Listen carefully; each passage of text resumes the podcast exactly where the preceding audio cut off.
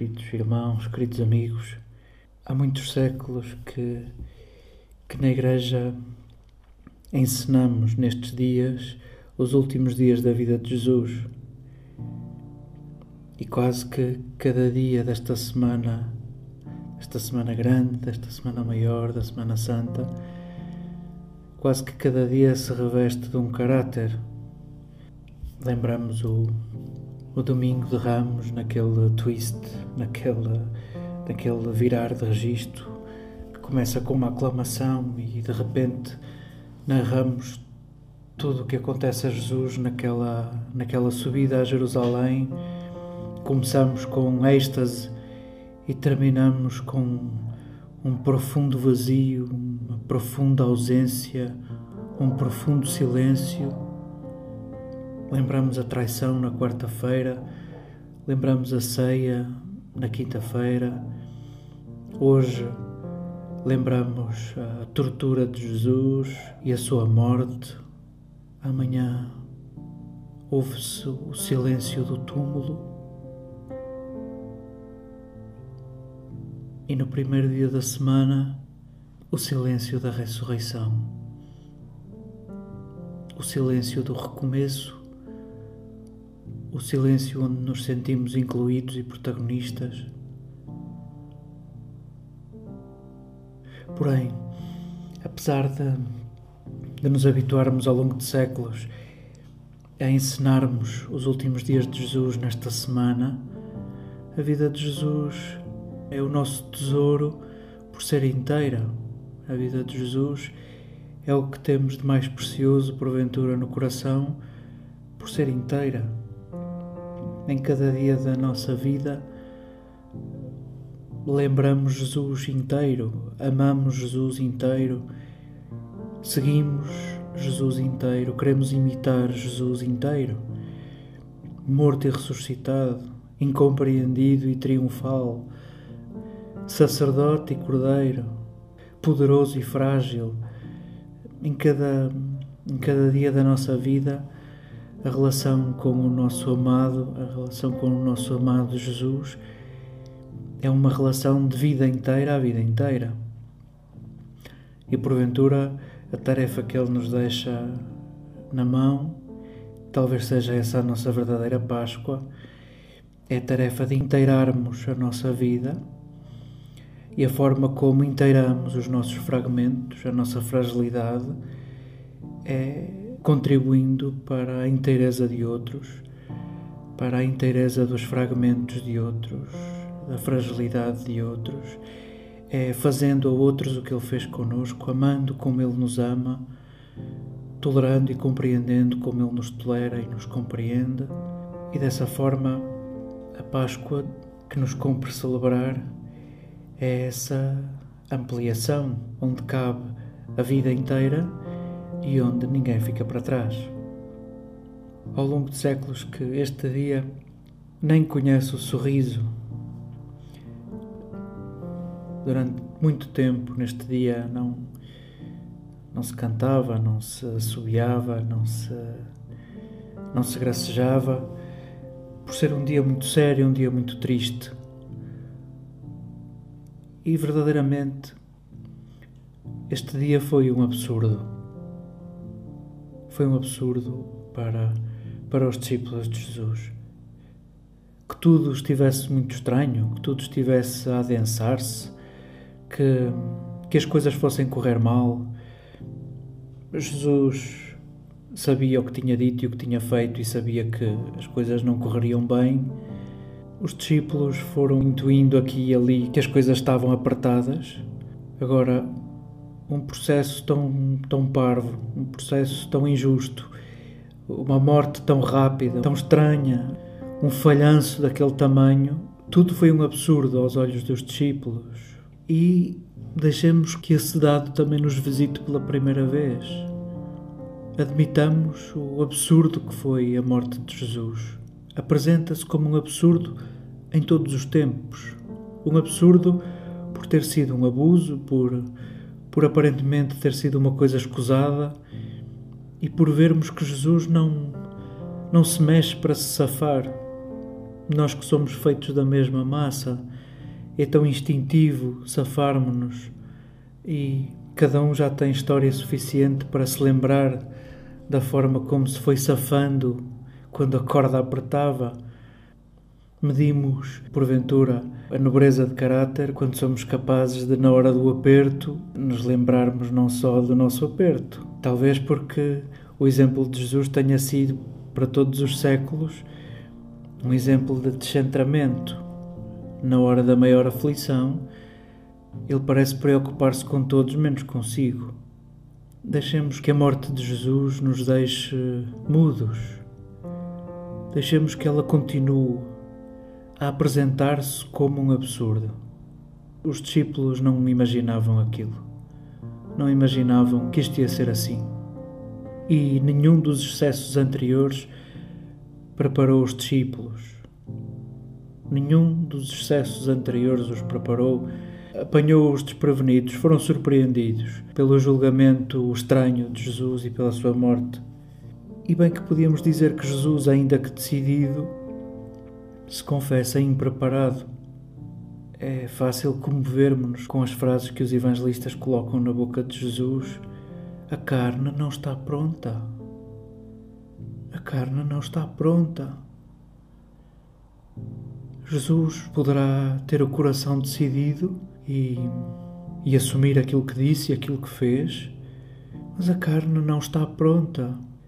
E vemos Jesus livre a tomar decisões e a aceitar decisões que tomam sobre si, e vemos o drama a avançar, decisão a decisão, silêncio após silêncio, mal entendido sobre mal entendido, falso testemunho sobre falso testemunho, até chegar ao momento mais chocante, ao momento mais absurdo para todos os discípulos. Jesus morre abandonado. E nós não conseguimos suportar isso. Jesus morre abandonado todos o abandonam. João é o único que inventa um, uma cena, é uma cena ímpar, não vemos noutros, noutros evangelhos. Coloca uma espécie de claque aos pés de Jesus, coloca aqueles que, que não conseguíamos suportar a sua ausência. Coloca umas mulheres, Maria, entre elas a mãe de Jesus e o, e o mais que tudo, e o discípulo mais querido, o discípulo mais amado, porque talvez João, ao escrever o Evangelho, não suportaria a ausência dos, dos discípulos. Vamos, Jesus morre abandonado. E para ele ter escolhido o salmo que escolheu, meu Deus, até tu me abandonaste. Por que me abandonaste? A que me abandonaste?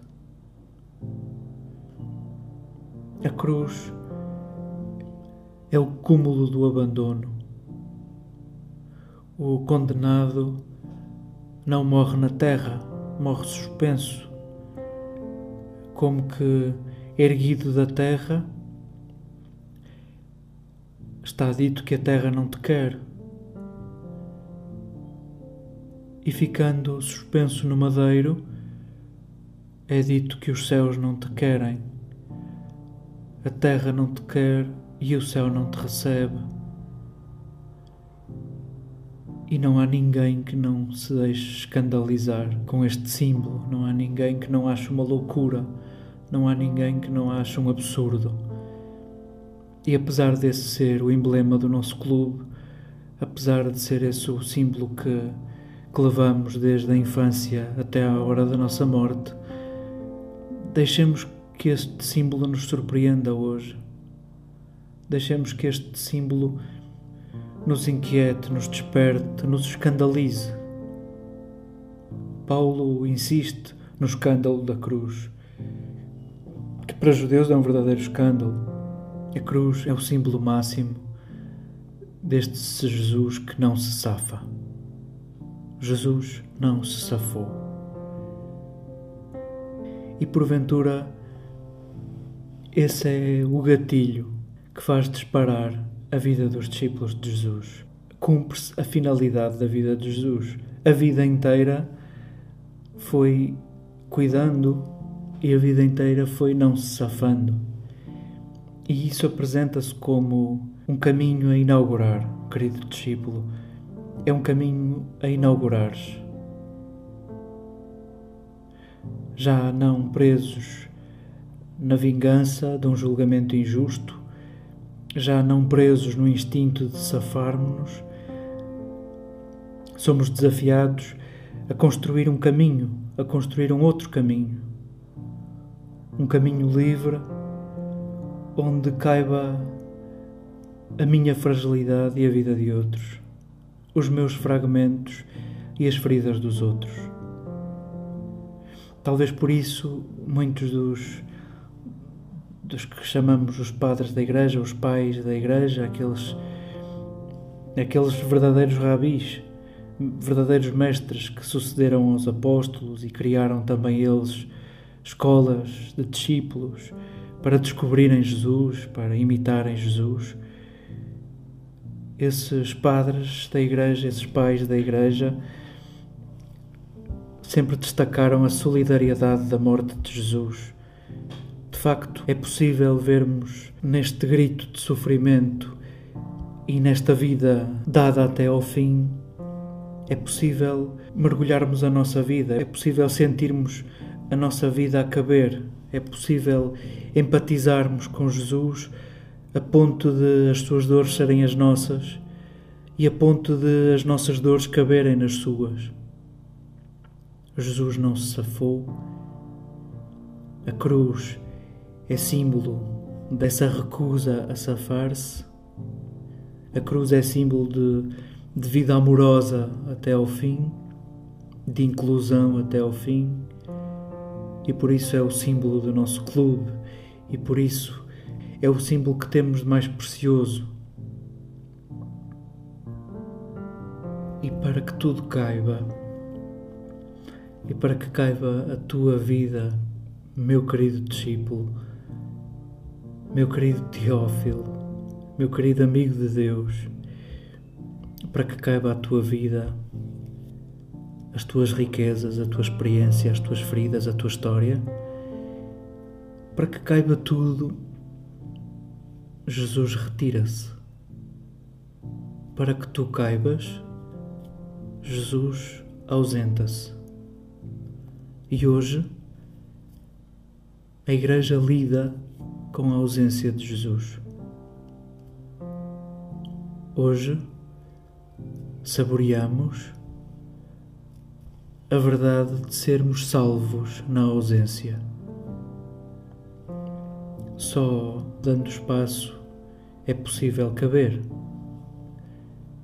E sim, ao devolver o seu espírito, como diz literalmente o evangelista João, nestes, nestes dois capítulos que hoje líamos, capítulo 18 e 19, ao devolver o Espírito, na tradução portuguesa da liturgia aparece expirou, entregou o seu Espírito, entregou o hálito, aquele que no livro do princípio, no livro do Gênesis, fez viver o feito de terra, o tirado da Adamá, o Adam, o terreno, insuflou-lhe um sopro de vida e vemos Jesus devolver esse sopro de vida.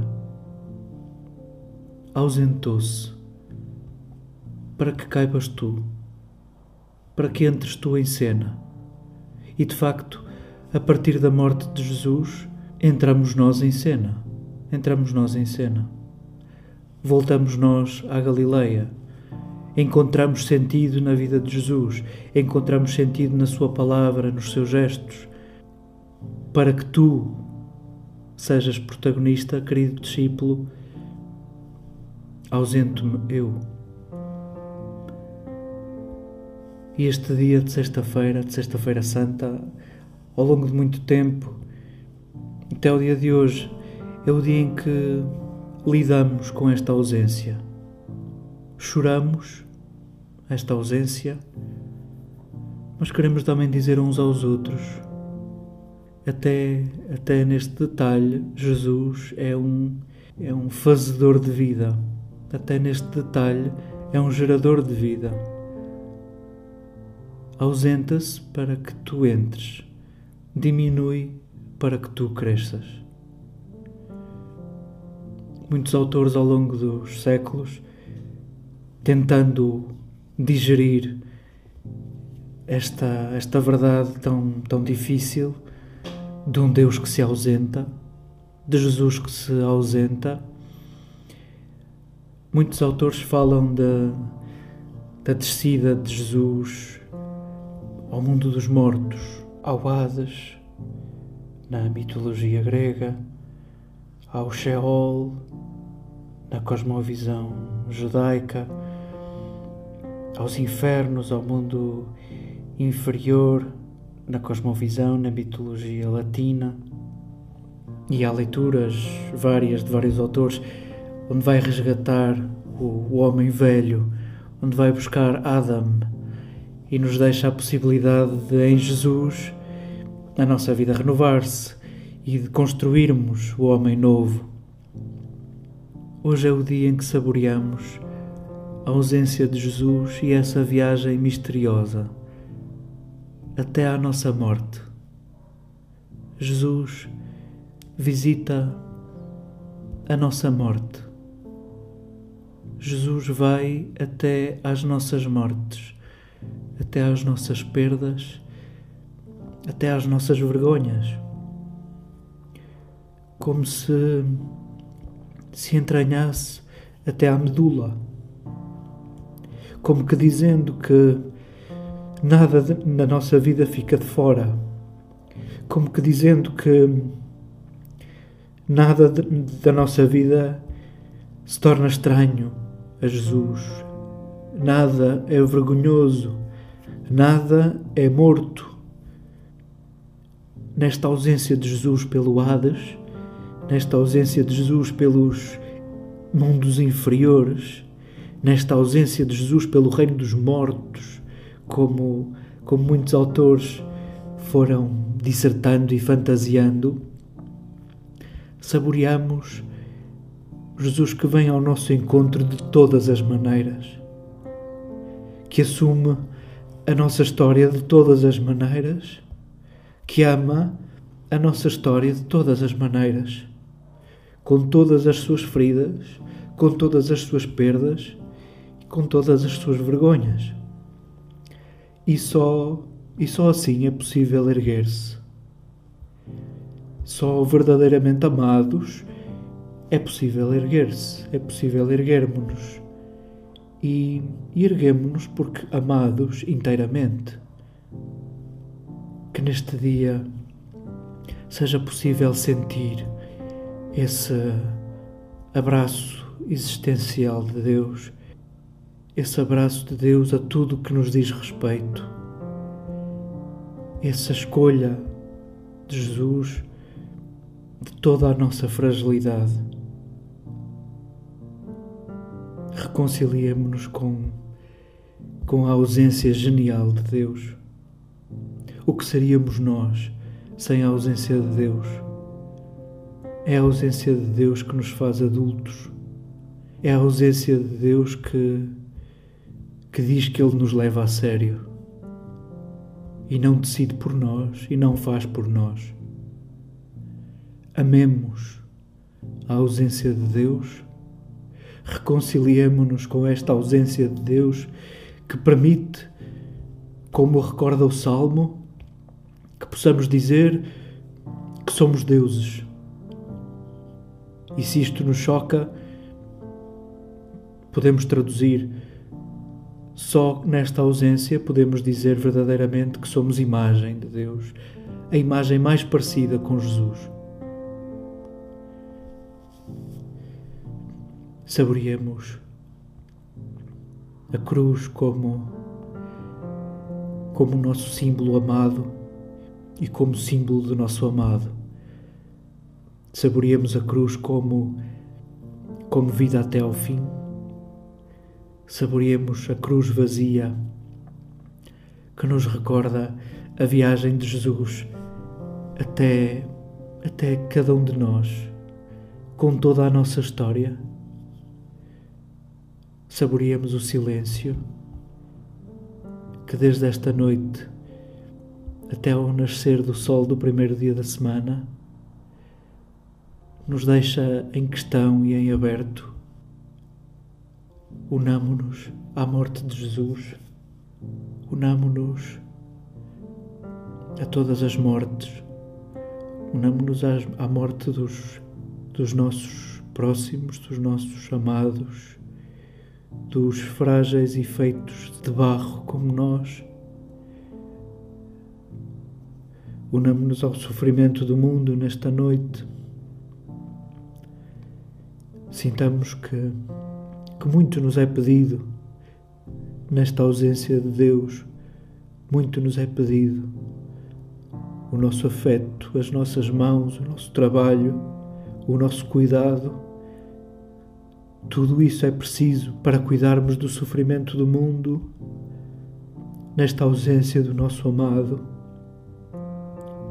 E preparemo-nos para, em cada gesto de cuidado, vermos a vida a reerguer-se, vermos a vida a ressuscitar.